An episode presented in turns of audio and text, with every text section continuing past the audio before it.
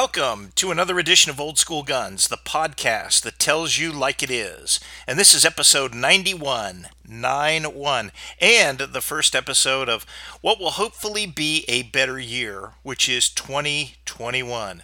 twenty twenty, the year of COVID, masks, rigged elections, riots, all these, all these wonderful whole things that have happened. That, that year is gone, and hopefully this next year will be Uh, a lot better, where maybe uh, people can learn to be a little more civil. Anyway, um, you know, one of the things that other podcasts have that I don't have are all those the goofy legal disclaimers. So, you know, I get, yes, everything here is my opinion and does not reflect on the non-existent sponsors of this podcast. Um, any resemblance to people living or dead is purely coincidental, and put in whatever other kind of uh, um, warning that you need to, legal warning, purely for entertainment purposes, what whatever that has to be. Yeah, or or as they started putting on Ruger revolvers years ago that I could never understand. Read instruction manual before attempting to use this firearm, something something like that. Anyway, um, got some got some good stuff to talk about. First is, as you know, I bought a SIG P two ten Target, and the front sight fell off. Okay, and and it's after a few shots, the front sight was not on the gun anymore. So, you know, the cost of a P two ten Target is not inconsequential. It is a expensive piece of kit, but it's a piece of kit. It's one of those things you buy once in a lifetime. So, so this is kind of was kind of a once in a lifetime purchase. Was not real happy when the front sight fell off. That was that was uh, pretty bogus.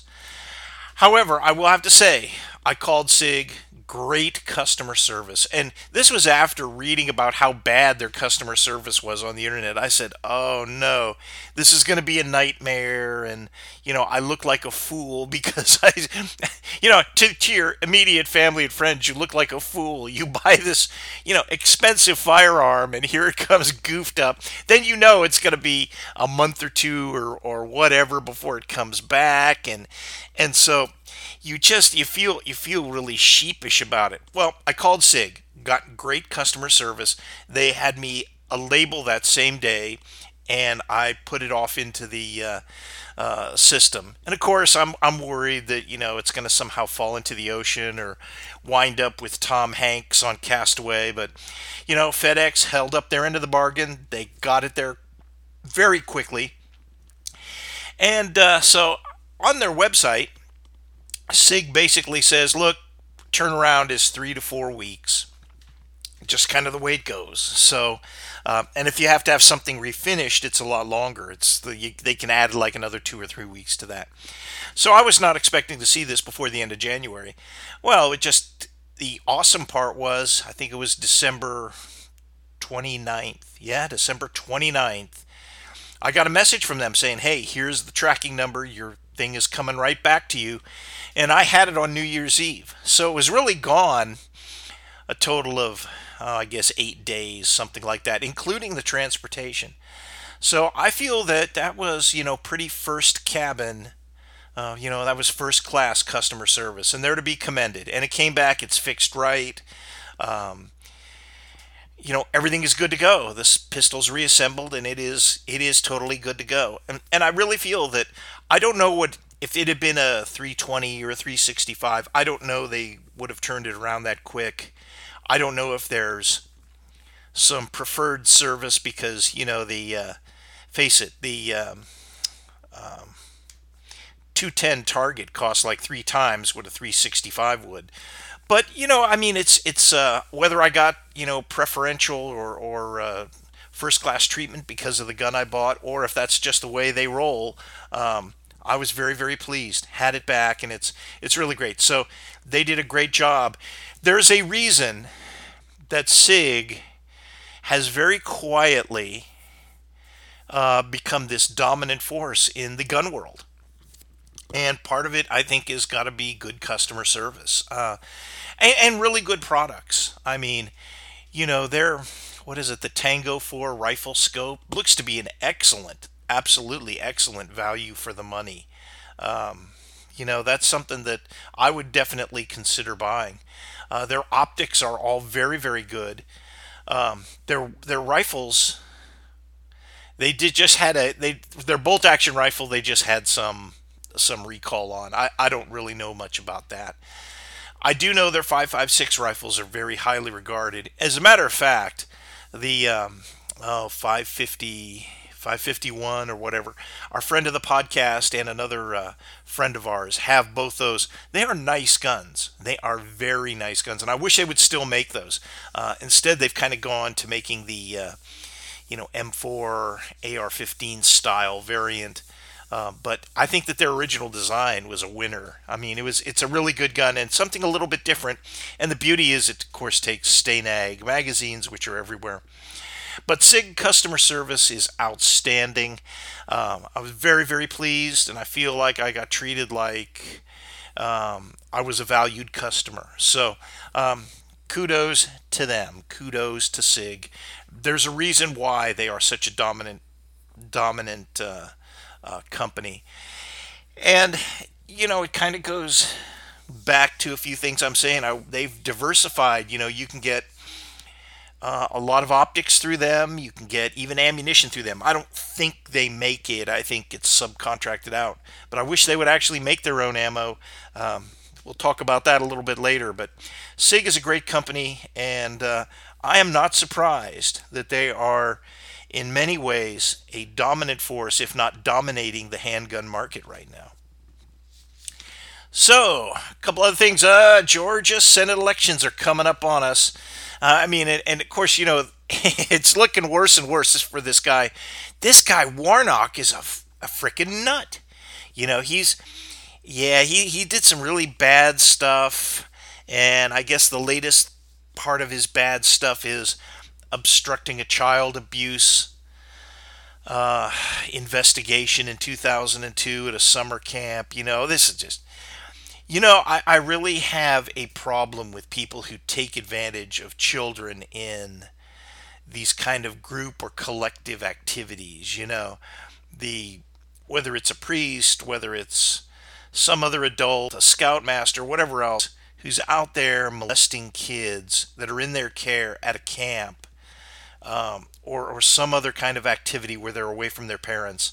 Those people are the worst. They are absolutely the worst. And apparently this guy Warnock is somebody who, while he probably did not participate in it, was somebody who tried to cover it up and sweep it under the rug. And uh, that is a very, very, very bad thing. You're going to sweep all that under the rug. Oh, a couple other things that uh, that have happened. You know, sometimes we put a burden on our military leaders that they just have a hard time handling. And a guy who I I don't know him personally, I just kind of ran across him professionally. But uh, there's a poor guy up at Joint Base Lewis-McChord who was a Special Forces commander, uh, commanded a Special Forces group. And wow, like just after Christmas, he, he snapped and, you know, threatened suicide, beating his wife, standoff with the police, uh, terrible situation. And I hope that guy gets the help he needs. But it just kind of goes back. I always look back on, you know, what is it that we do to these guys sometimes? We give them one high stress job after another. And if they don't take these high-stress jobs, their career basically ends um, ignominiously sometimes. They just wind up getting kind of pushed aside. So they, they feel obliged to do it. But boy, it is easy, and every everybody's point is different. But you can crack under the pressure, crack under the pressure. So here's and, and here's another situation of, you know, not the army I served in, so how did this happen kind of a case. The first female has made it through the Special Forces Q course. Now, before we, we're not going to get into this whole thing about how were the course standards changed. Nobody, nobody really knows, and, and I'm not really saying. I don't know. But that's not what I'm talking about. It's like this person who's obviously an Army captain, she is, was at Fort Bragg or wherever she was, and she's dry firing her pistol as practice in her apartment. And lo and behold, it's not as dry as she thinks because the thing goes off. The thing goes off. And she was fortunate. It didn't, did not hurt anybody. But now there's, you know, obviously a big investigation, and you have to look at someone whose weapon skills are that poor. Um, basically, you know, hey, can that person function on a team? Can that person be someone who executes special operations? And that, we'll see. We'll see what happens. My, my deal is, since nobody got hurt, is I'm sure it'll be swept under the rug. But later on down the road, something else may happen. You know, something else may happen. Um, you know, it just, it's inexcusable. It's inexcusable to handle a weapon like that when you're not under stress, when you're not under... There are accidental discharges all the time. They happen all the time. But a lot, but almost all those shots are put into shot barrels where they're supposed to be. Kind of overseas, where you're handling a lot of loaded firearms and things. Um, since I'm a gun guy, it never happened to me, never even close to happening, so I have a harder time understanding it. But a lot of times fatigue, stress are contributing factors. But those should not be factors in your apartment when you're just practicing some uh, dry fire drills and trying to, you know, improve your, your scores a little bit. That that should be a place where you have no accidents. There's no excuse for an accident there. Okay. Next thing. Ooh, B A T F and braces. Of course, B A T F, they put out the big letter. Then they rescind it when they realize there's a lot of legal things going on with this. Number one, um... you know, it's out of their purview to regulate braces. It really is. They regulate firearms and not accessories. And, you know, to declare something an S B R, or it seems that's what they were doing. What they what they want to do is declare these pistol braces as stocks, and they therefore are S B Rs. Um, you know, regulating a lot of things. What are they going to regulate next? Slings, optics, all this stuff that we stick on. Um, all this stuff we stick on weapons. I don't know. Um, I don't know where this is going. I know that they they have got themselves into a logic problem where they can't say, hey, there's four or five million of these braces out there, and now these are de facto S B Rs.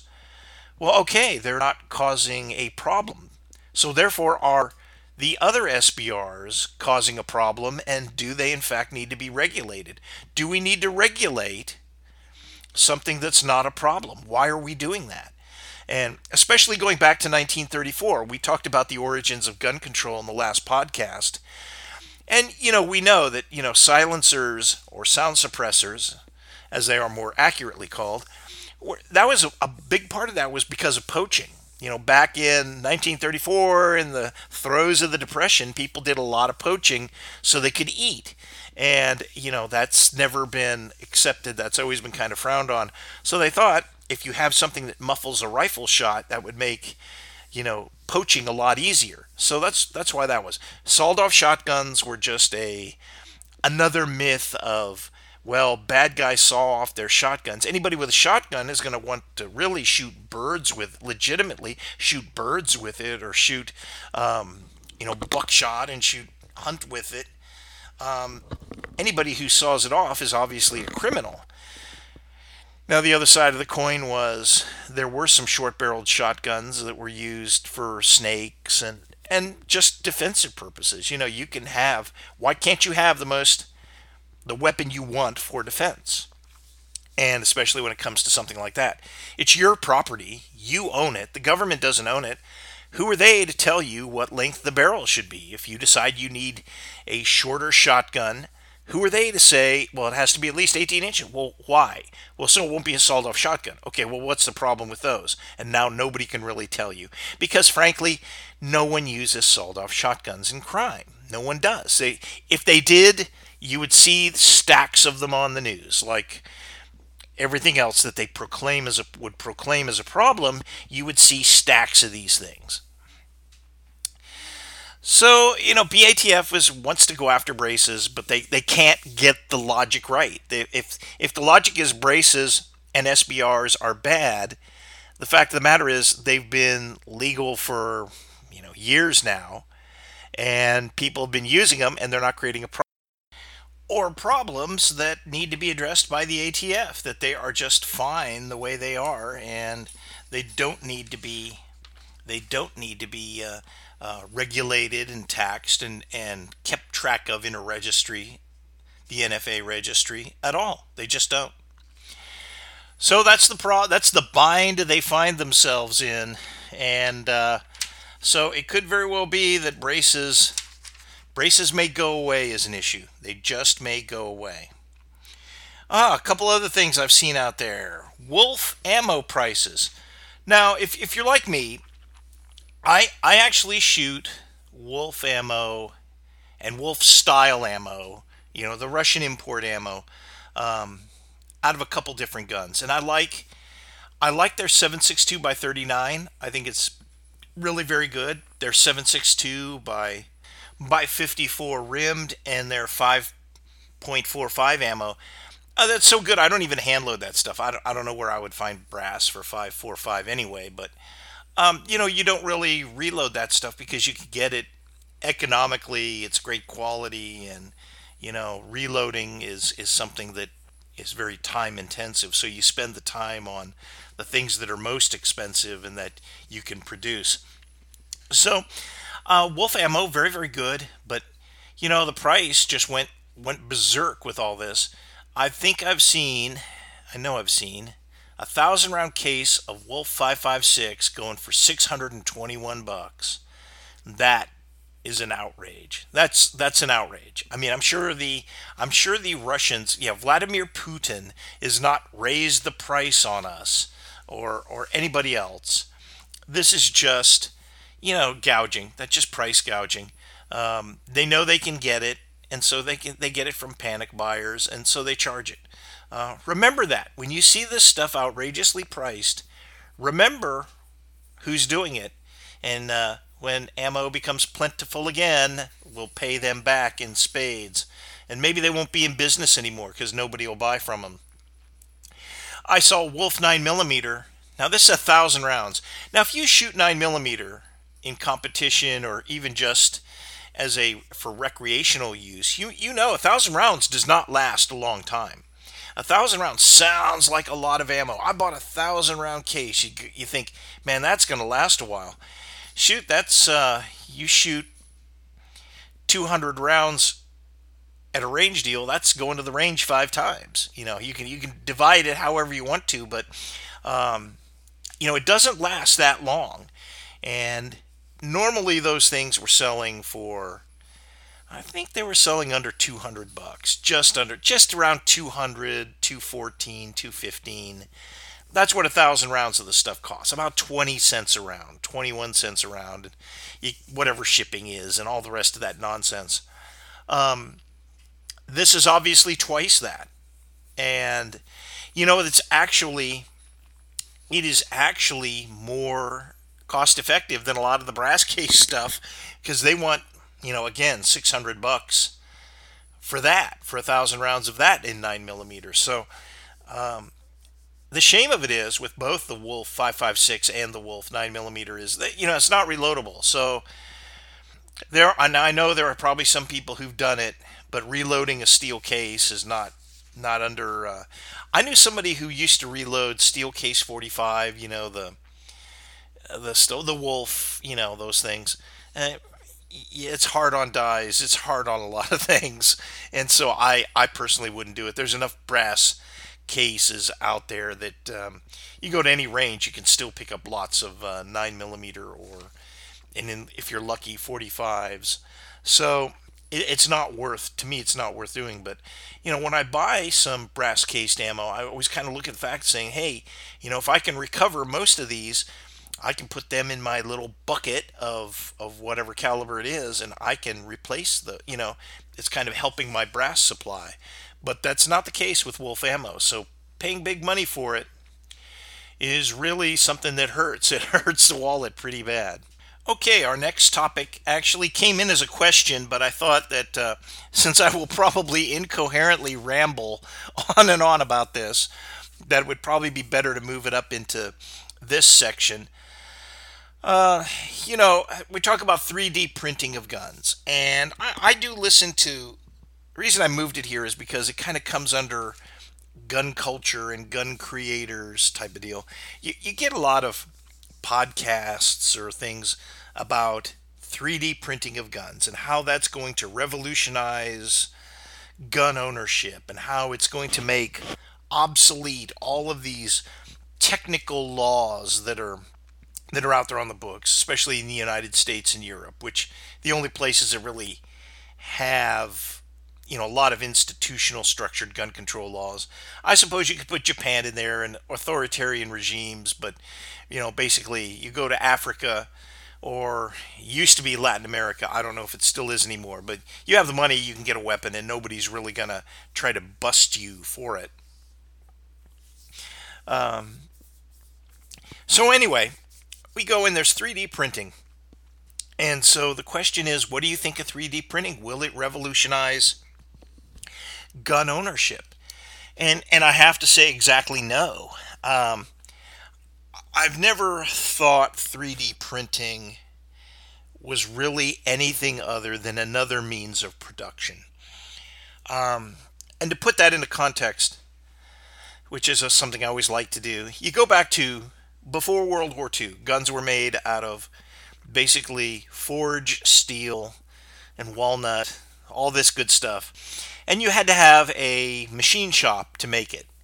And, and I'm only kind of going back to pre-World War Two, because I, I know you could go all the way back to Eliphalet Remington, and he had a little shop and hand-powered tools and made rifles. I, I know all about that. But we're really talking the modern, the modern era, twentieth and twenty-first century. And and so, you know, you needed you needed machine tools in order to make a firearm, really. Even even a simple firearm, you needed machine tools, and you had to mill steel, and you had to drill holes, and you had to shape walnut, and, and do all those things. Not something that was beyond a talented machinist or a person who made a living, you know, by make tool and die makers and all these kind of people who understood machining steel and, and what and the different types of steel and everything else. They could fabricate firearms. That was no problem. And in fact, in World War Two, we used this kind of technology, and companies like Remington Rand and um, Rockola jukeboxes and Underwood typewriters and, you know, Saginaw steering. You know, some of these people who made things out of metal and understood machining and how to how to just make something out of raw materials. Uh, they they were making firearms, and they were cranking them cranking them out. So, you know, we that that kind of skill has all, always kind of been there. You you could have somebody who could make a firearm. You could make firearms in any kind of well-equipped machine shop. Um, World War Two and beyond, and probably before World War Two also. So, you know, you have that. Then we start going into the the phase where firearms, at least military firearms, aren't made out of walnut and steel, so much steel anymore, that perhaps the steel that they're using is more of something that's stamped out, like the S T G forty-four and later A K forty-seven. You know, it's stamped. Uh, a lot of other guns were, were kind of st- had stamp technologies too. M three grease gun had some stampings, you know, that they that they used. Um, let's see. So did the actually the late model oh three A threes had stamped trigger guards and stamped parts. So, you know, you had this thing of metal stamping, which which meant it was it was simpler to make, but you still needed tools to do that. And in fact, you needed some kind of specialized tools to do that. Then we got into the material's starting to change. So we're going from we're going from steel and walnut, and sometimes just steel, uh, in the case of the grease gun in, in particular, to something that looks like the first aluminum framed pistols. We're now all of a sudden, hey, we're using aluminum because guess what? Aluminum will hold up almost as well as steel, and it's a lot easier to machine and, and uh, do. And therefore, you could make, and this is theoretical, but you could make a receiver out of aluminum, and it's a lot easier, and you didn't need a lot of fancy equipment to do that. You know, yeah, you do need the lathe and the mill and the drill presses and all that, but not beyond the capability of a lot of machinists. And then you have these gunsmiths who were kind of doing the same things. They could modify a lot of things. They really weren't making a lot of things on their own, but then that came later. So manufacturing a weapon, especially a simple weapon, like a Sten gun, you know, those things were just, any subcontractor that could manipulate any kind of metal was making parts for the Sten gun.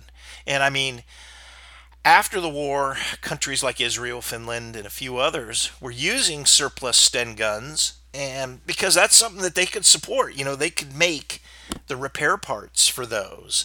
They could They could easily do that. If they'd wanted to, they could have set up, if there weren't so many surplus ones, they could have set up a factory and produced their own.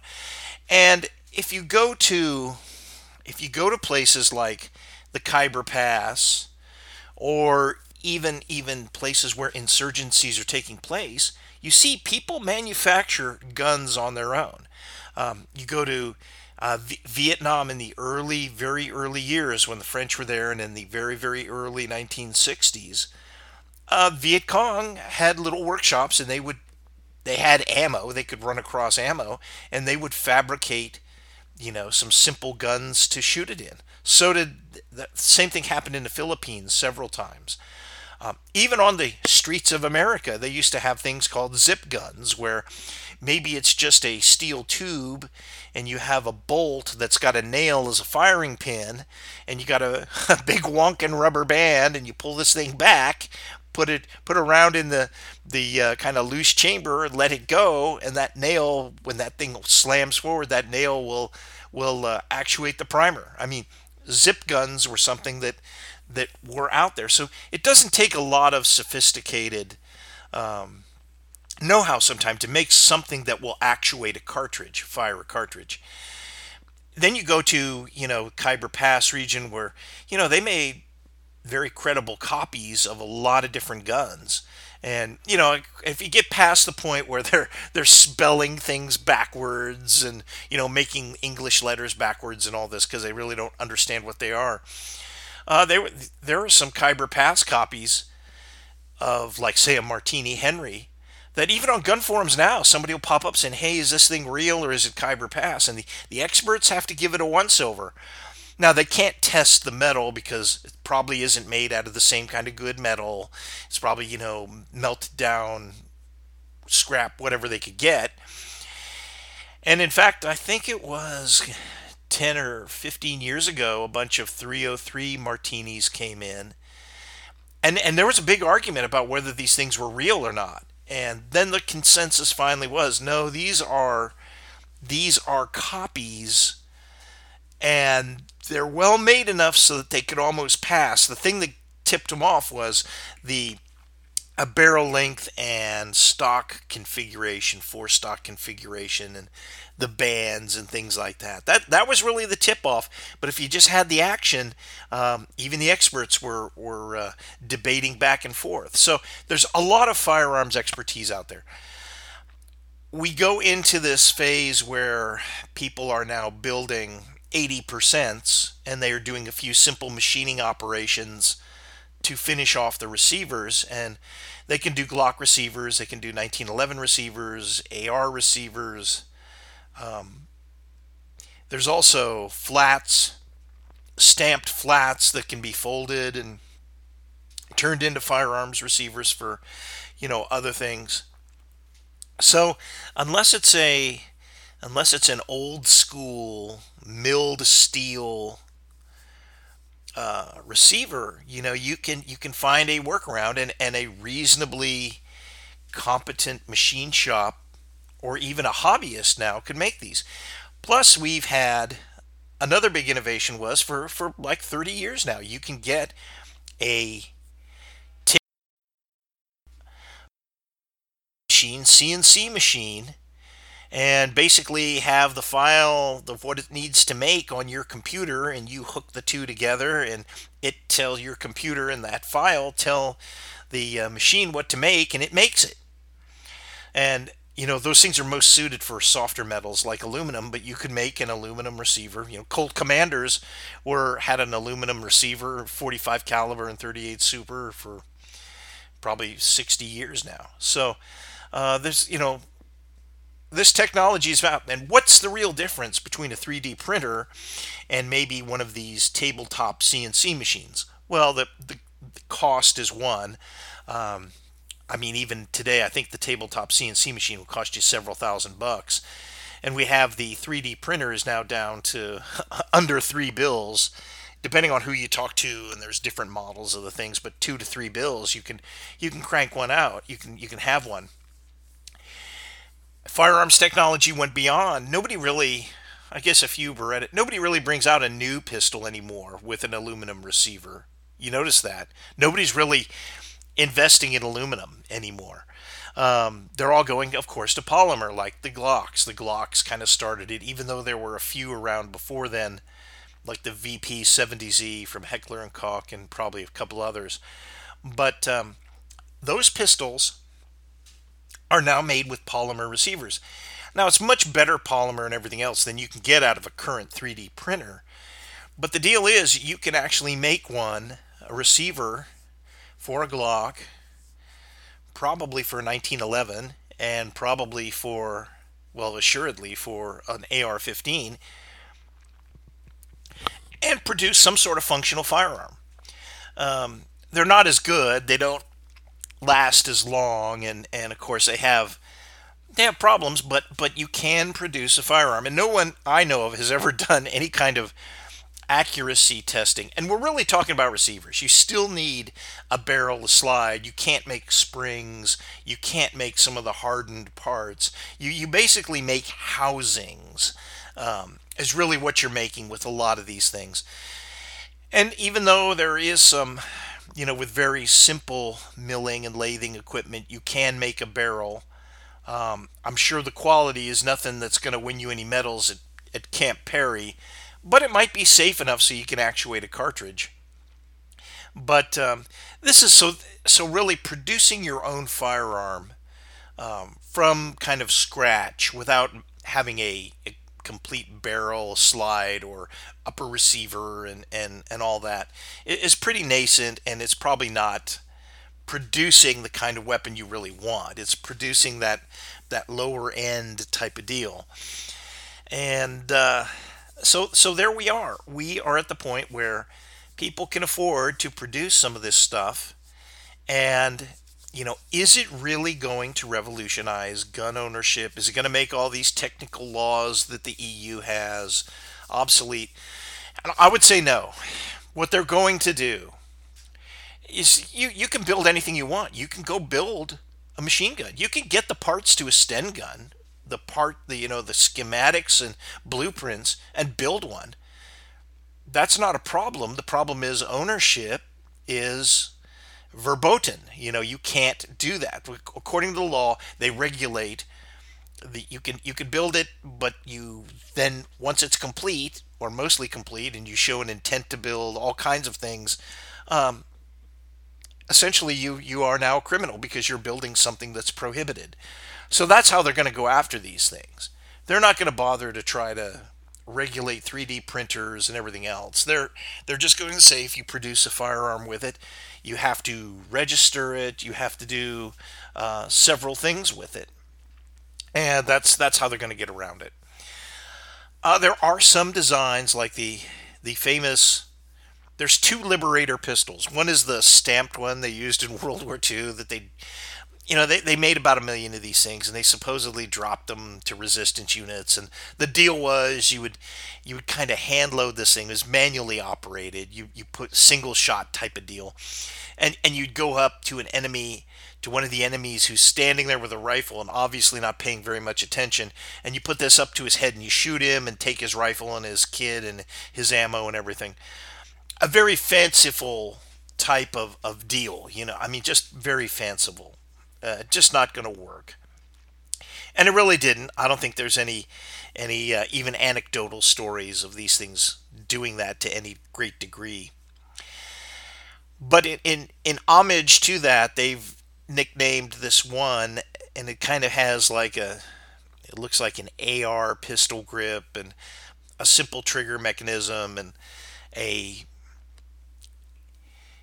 one of these plastic barrels that's about the size of a beer can to con- constrain the pressure, and it's a single shot pistol.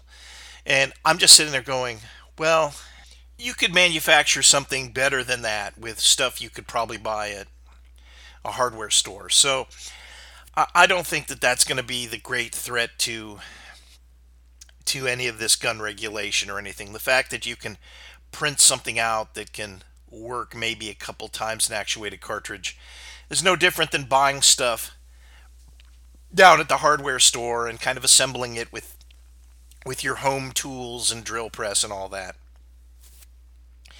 So You know, there, and, and there's going to be no real impetus. Nobody's really going to do this because nobody sees the value in that kind of gun. You notice, if these guys really wanted to be off the off the grid, if you will, um, nobody has plans that I've seen. And I, I've looked around a little bit, and, and maybe they're out there, but I haven't seen them. Nobody makes plans for a three D printed cap and ball revolver, okay?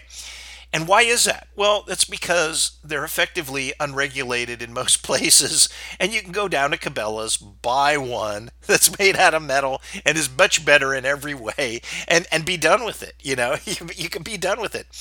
Um, or find a used one. They usually, a lot of them, especially the uh, brass-framed ones, which is, brass is better than plastic. I hate to tell these guys that, but brass is a lot better than plastic. Um, even the brass framed ones, you can you can find those used for a hundred bucks. I mean, um, you just can. You know, if you look around, you'll find somebody who's getting out of their cap and ball pistols, and they have the, and, and those brass framed ones bring a lot lower price. So, so there you go. I mean, nobody's doing that, and you would think that would be the place they would go because, you know, they could, you could be completely self-sufficient if you could. Uh, make a cap and ball and then try to figure out some way to use match heads or toy caps or something as percussion caps. Um, you know, make your own powder, do all that kind of stuff. Do all that kind of stuff that could cost you a few fingers. So, but nobody's really trying that. So it's just another means of production. And it's not anything that uh, uh, is going to be, it's not going to be able to change the B S, the P S B C, no, the B S P C that you see in the European Union. I mean, I have a lot of European friends. I like European people, okay? I like people in Europe. I, when I was living over there, I had all kinds of friends. So I'm not talking about everyone in Europe. I'm talking about the kind of the politically correct leftist things that run Europe. Those people are bullshit. They're bullshit, their rules are bullshit, they're bullshit people, and they're wrecking their own countries. They're wrecking them. They let in thousands of potential terrorists from the Middle East so that Paris, gay Paris, uh, you know, has got, has got all kinds of people running around with A K forty-sevens doing the Charlie Hebdo stuff, and they don't, they're not smart enough to link that to immigration. So they're not going to be smart enough to understand the nuances of gun legislation. They're just not. They they just don't get it. And uh, so they're B S people. They come from B S countries. And their models for gun control and everything else are complete B S. That's what they are. And so they're not real people. They're not real anything. They're a bunch of spoiled, entitled, socialist turds that are wrecking their own countries. So the fact that you can print something that's a single shot pistol or an A R lower or something else on a three D printer is not going to phase them. They're just going to make it illegal. They're just going to make it illegal to have, illegal to do, and illegal to have. So three D printing is not going to change anything. It's not going to change anything here. Um, you can't, it'll be decades before you could produce something that will equal today's kind of Glock, SIG, Smith and Wesson, to a smaller degree, Walther, plastic, F N, plastic gun technology. It'll be decades before you can produce that. And even then, you're still out of the you're still out of the realm of producing something that's going to be really accurate, really good. You know, it's uh, you still have to make those steel parts because, frankly, barrels, slot, and usually slides and and firing pins and other things, you're going to need springs and you're going to need, you know, steel parts that are made to a to a pretty pretty high standard of manufacture. Now, where they do have some room are in some sort of accessories. You can three D print certain magazines. That's a good deal because, hey, you throw a spring and a follower in it and you've three D printed an A R mag or a Glock mag or whatever kind of mag it is. You probably have less than five bucks in it. And, you know, in competitions, we all know what happens to magazines. They get trashed. And a lot of guys are going to be tired of a forty or fifty dollar mag hitting the ground twenty times during a competition. So there there could be a deal where you could make them, and they're apparently they can make Glock mags that are relatively durable. They do wear out faster, and probably a lot faster, but hey, you can just then take the internals, the spring and the floor plate and the follower, and pop it into another cheap three D printed body, and there you have, you, you know, you have essentially a new magazine again. So, you know, there there is some room for that. I know I was looking on the web, and one guy was making for the old um, for the old Schmid Rubin Swiss rifles, the nineteen eleven rifles. They had kind of a cardboard and aluminum Um, clip and block clip, if you will, for their ammunition. Well, those things are impossible to find. They don't last. They were never designed to be used over and over again. So therefore finding them is, is all very difficult, and they're expensive when you do, but they can three D print those out of plastic, the same thing to the same dimensions. It works the same way. Things like that are probably smart. Whole firearms, probably a completely different deal. Okay, we're now going to transition into my favorite part of the podcast, which is questions and answers.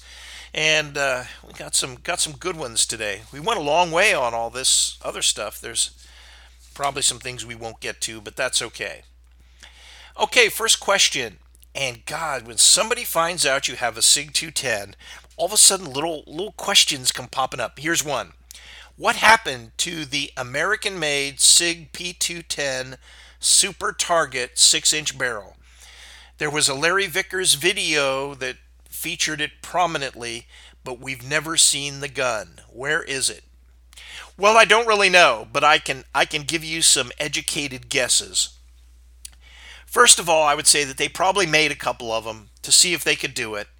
They probably shoot very well. They're probably very nice guns, but they're corporate strategy and corporate strategists probably figured out that this is going to, they're only going to sell so many SIG two ten targets. Okay. That's a pretty, pretty much of a, a fairly narrow market. So if you have two models, they're competing for the same buyers. So what you're doing is you're not building a product that's going to expand your market. You're actually going to close it for one of the two, which means you will make the five inch barrel ones that nobody wants or the six inch barrel ones that nobody wants because they'll be buying the other one. So I think that's why they decided not to bring it out. If you really have to have one, there are custom, at least one custom gunsmith that'll make you one, but that will probably cost you, I don't know if it includes the cost of the pistol or not, but it's going to cost you about four K to, to, to bring that bad boy home. That's an awful expensive inch. Um, I think another reason why is they probably shot identically. And and it's easy to see that. I mean, the five inch one is a precision gun put together. If the six inch one is made to the same standard, which is a good high standard, uh, they make a good gun. Uh, maybe that extra inch doesn't make that big of a difference. And, of course, making the six inch gun is going to be a lot more expensive. It's going to require different tooling. It's easier to make a gun, start with a standard model and make it shorter than it is to make it longer sometimes. So I know they had plans to come out with a carry version, and that's nobody's seen that yet. The only two versions are the Target and the Standard, which are the same gun, same length. One's got adjustable sights, one has fixed sights. As much as I really, and I really like the way the Standard model looks, but if you're going to get a gun that good, you really owe it to the gun and to yourself to get adjustable sights so that you can hit exactly where you're aiming, because that's where you, that's why you buy it. You buy a SIG two ten because it's very, very accurate, and it hits, if you do your part, it hits what it shoots at. So uh, that's the that's the deal. I don't think you'll ever see the six inch one. I think it's just, uh, it's probably not good enough, if it's, if it's even any better at all, if it is. And I say that's a big if. Uh, it's not enough to make a difference, so they just economically kept with the uh, the other one. And I'm I'm totally good with that. They they've got to make money too. Okay, what happened to the SOCOM Mark twenty-three Mod zero offensive pistol that was adopted by U S SOCOM in the late nineties as an offensive handgun and a system which had a silencer and a few other things? Okay, um, I don't know a whole lot about that. I, I was not a special operations guy that fooled with those. I did something else. So I, I never had access to them. So I never was trained on it, never used it. So get that straight up. I am not the guy who was who's tried to use those. The guys I know who did said they didn't want to carry it because it's a big heavy clunk and it does not give them any capability over. They would. I knew guys who would rather carry M nines, stock U S military M nines, the same one they hand to, you know, an Air Force security personnel, or they would hand to Army medics or whatever else. That same M nine was the one that they were they were actually going for over the over this, because frankly it was kind of designed, in my opinion, when I look at it, the intent was to use it in very, very high-end, tier one, specialized operations where you couldn't carry a rifle, but you needed a very accurate suppressed weapon. And accuracy was a big part of it. And they're good guns. They're really good guns. And they were very accurate. Um, you know, they maybe maybe they needed a brace. Maybe they needed to contact the, maybe if they contact the A T F now and get braces for them, they'll be good to go. But um, it's just too big a gun. It wasn't a good duty sidearm. It was a very, very specialized tool. I don't know if they've ever been used. I was not, you know, I was not high speed enough to get one. I'll tell you that straight up front. But the guys I know who, who are high speed enough, um, none of them ever really mentioned it, liked it, or anything else. So uh, never never thought much of it. Never really saw them. You know, it took, I think they were holding them in reserve for that kind of very, very specific mission profile, um, and, and a very, very, only the very, very elite, top-end, high-end, tier one kind of guys were going to use those. Okay, why is Walther seemingly going to steel-framed pistols? You know, I've noticed that they brought out a steel. They they brought out a Target, which was a Target model. What was it? The Q four Target, Q five Target. I can't remember. Um, that was on a polymer frame, and that, that thing was selling for at one time, like before before all the madness started. That thing was selling for six ninety-nine or seven ninety-nine through C D N N or somebody.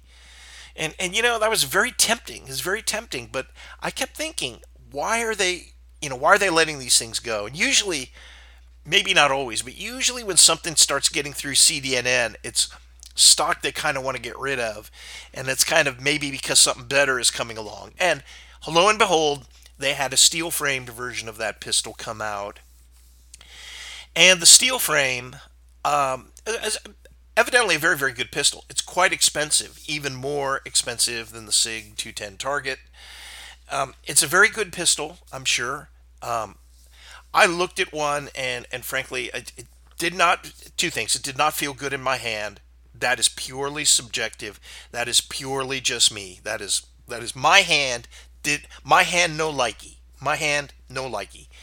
The other thing I didn't like was it had this very, very modern appearance to it. And I'm a traditionalist, so again, this is me no likey.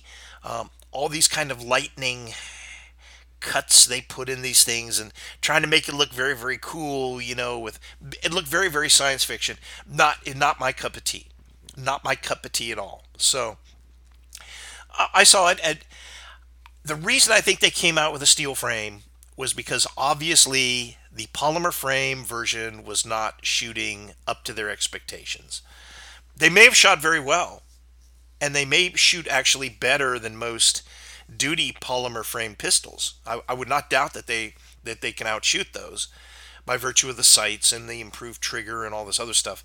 But I bet there was some flexing in the frame, or there was something that was keeping them from achieving their accuracy goals. Had to be. So I think they uh, they basically went, have been going to steel because it makes, number one, Walther right now, before the transition to steel frame pistols, is just another plastic gun manufacturer. You know, they hey, they're up there with Glock and F N and, and Ruger and Smith and Wesson and uh, whoever else is making them. You know, I mean, whoever else is doing it, they're doing it too. So, um, you know, they can do that, or they can stand, you know, away from the crowd. And you stand away from the crowd by offering a product that is different. So they've taken their innovations and they've mated it to steel, and I'm actually surprised. I thought they would go to aluminum to get the rigidity and everything else, but they've gone to steel. So I tend to believe that since they're probably not stupid, that they've done all kinds of testing, and maybe they've done, maybe they have a polymer frame target pistol, they have the, the aluminum frame, and they have the steel frame. And they have examples of each one, and they do a shoot-off, and they find out that the steel frame pistols outperform the polymer frame ones and the aluminum frame ones, and that's why they went the way they went. That's why I think they did it.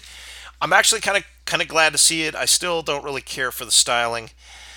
Yeah, I, you know, I kind of, with me, Walther, Walther's kind of kind of peter out. I like the P ninety-nine. I thought that was that was very cool, and uh, I like the P five. I thought the P five was just very cool. But you know, that's just my taste. I, and the earlier Walthers I love. You know, P thirty-eights, P ones. I love P P E, P P K, and that brings us to our next question.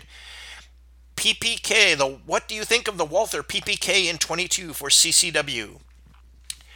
Well, like any any pistol, if it's reliable enough, and it's meets your concealability requirements, uh, I, it's not a bad choice. Um, it is somewhat underpowered for what people want these days, but there are a lot of situations where a, and the P P K is a very nicely packaged pistol. It's big enough you can put your hand hand on it any place, and it, it feels good in the hand. It just feels good, but it's small enough you can really drop it in a pocket, uh, drop it, you know, and, and um, there are a lot of little pocket holsters you can get for it. But it's a very, very good, very concealable. It's a very, I find it, it's thin enough, it doesn't stick out. It's a nice little pistol, very nice.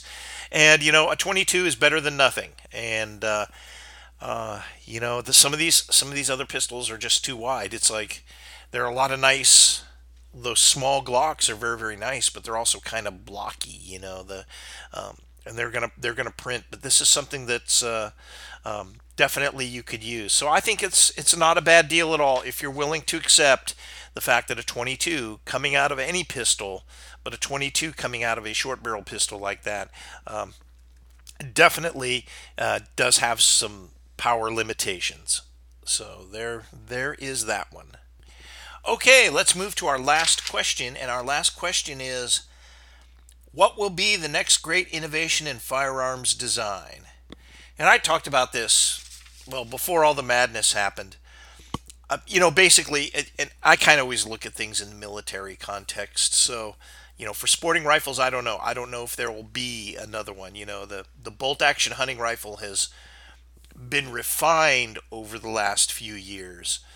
Um, a few years meaning like sixty, like sixty years, seventy years maybe. Uh, so I don't know where, where that's really going to be going. They, they, they've just made them, you know, incrementally better and better. But with military weapons, what what is the next thing? Hey, look, we, okay, we went to intermediate cartridges, so that's already been done. And, and we're not going back to that. We're not going to go a lot bigger. We're just going to go back to that. We're just going to keep those.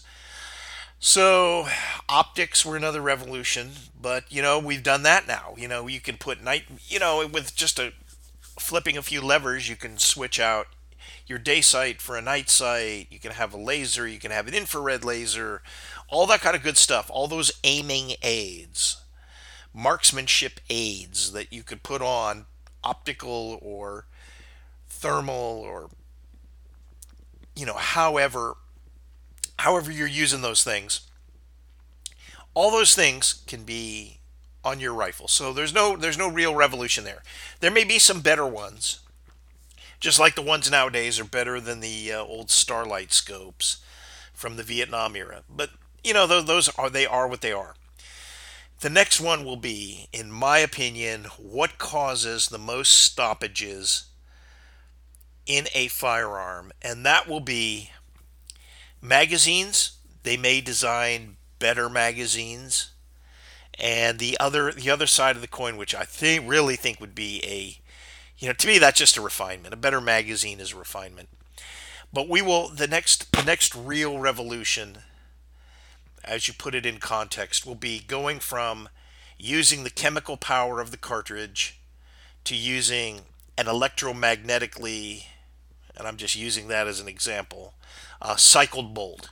So when you pull the trigger, you actuate the cartridge, but the but you don't really need you don't need the cartridge impetus to push the bolt back and, and chamber the next round.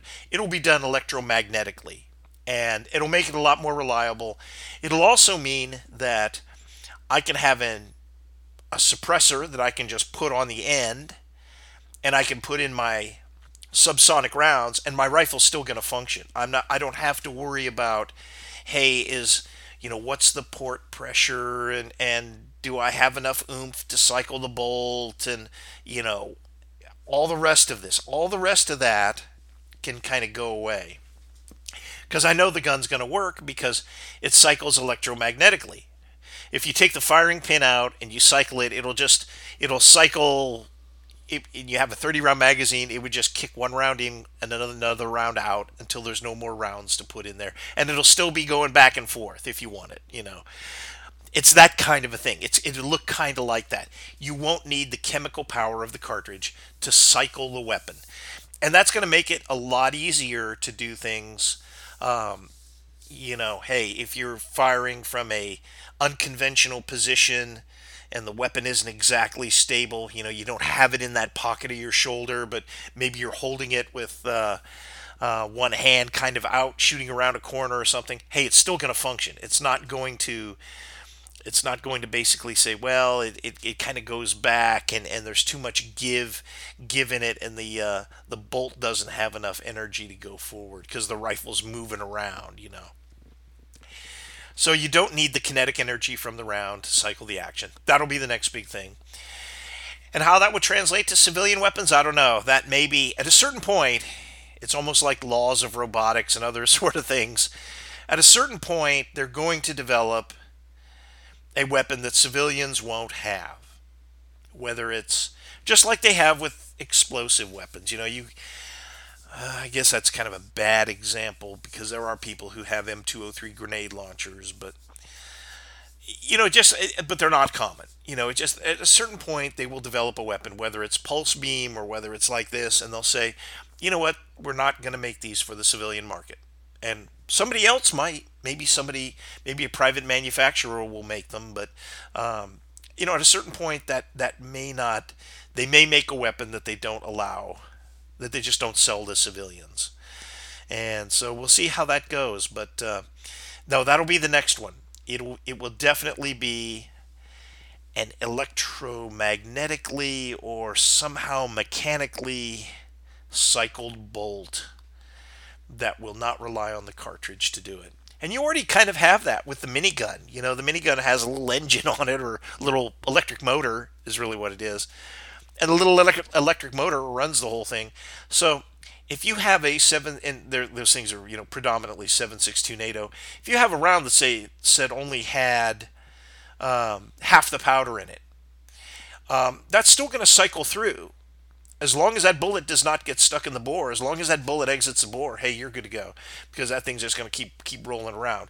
It's not like it needs that recoil impulse to keep going. If you have that, if you have that same round in a thirty caliber Browning or an M sixty machine gun or an M two forty, uh, that round is going to cause a stoppage. So, you know, that's the that's the difference there. So that brings to an end this episode of Old School Guns, the podcast that tells you like it is. You can always leave me a message on Podbean, which is our primary carrier, or you can uh, email me at k b makel at a o l dot com. That is k b makel at a o l dot com. You put a question there, we will answer it in the next podcast, after we've had a chance to think about it a little bit. Anyway, so I hope that twenty twenty-one is a better year than twenty twenty. And, uh, you know, keep shooting, keep into the hobby, and keep after the politicians. This is Old School Guns, out.